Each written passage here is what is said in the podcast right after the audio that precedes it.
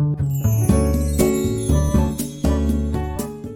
い星読みアドバイザーのきみこです。今日も聞いていただきありがとうございます。今日は12月8日木曜日双子座満月になりましたね。時間過ぎちゃいましたけれども1時9分に満月になりました。この双子座の満月今年2022年最後の満月になります。今日もね関東の方は天気が良くてさっき見ましたけれども満月とっても綺麗に輝いています。この時期本当にこの間も言いましたけど空気が澄んでるのでねお月様とか星とかが本当に綺麗に見えますね。なんかそれだけ気温も下がってきたんだなぁなんて感じますけれども。えっと皆様いかがお過ごしでしょうか？なんか私は満月のたびにいまいちっていうかかなり調子が悪くなっちゃうサイクルに突入してるみたいです。それで改めて自分のホロスコープを見てみたらうんなんとなく原因が分かってきました。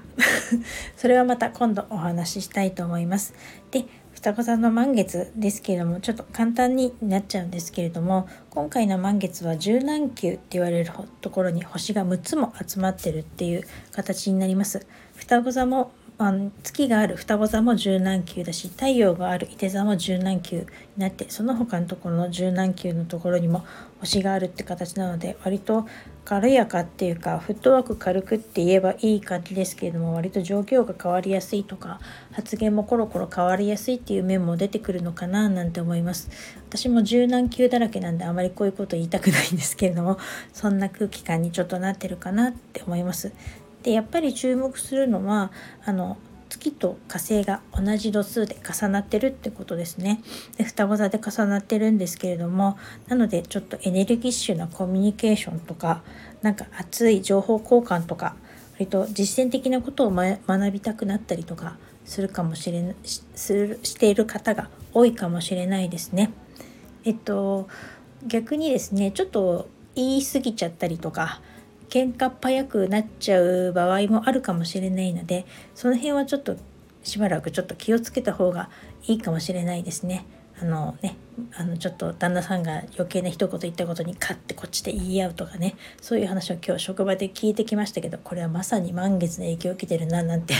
思った話を聞いてきましたけれどもあのつまらない喧嘩になったりとかするのでもったいないので発言にはちょっと気をつけた方がいいんじゃないかなと思います。でこのねあの満月でと何て言うのかなと今回の満月ではちょっとあの遠慮しないで好奇心がくすぐられるようなこととか面白いなって感じたこととかをですねあのまあ後先考えずにって言い方はおかしいですけれども思い切ってやってみたら大きな成果が得られるんじゃないかなと思います。このあの双子座にいる火星っていうのは今年の8月の終わり頃からずっとあのこの双子座にいるんですけれどもそこでねずっと頑張ってきた人はですねそろそろここで一旦立ち止まって今まで学んできたこととか向き合ってきたことの結果が出るタイミングにもなるんじゃないかなって思っています。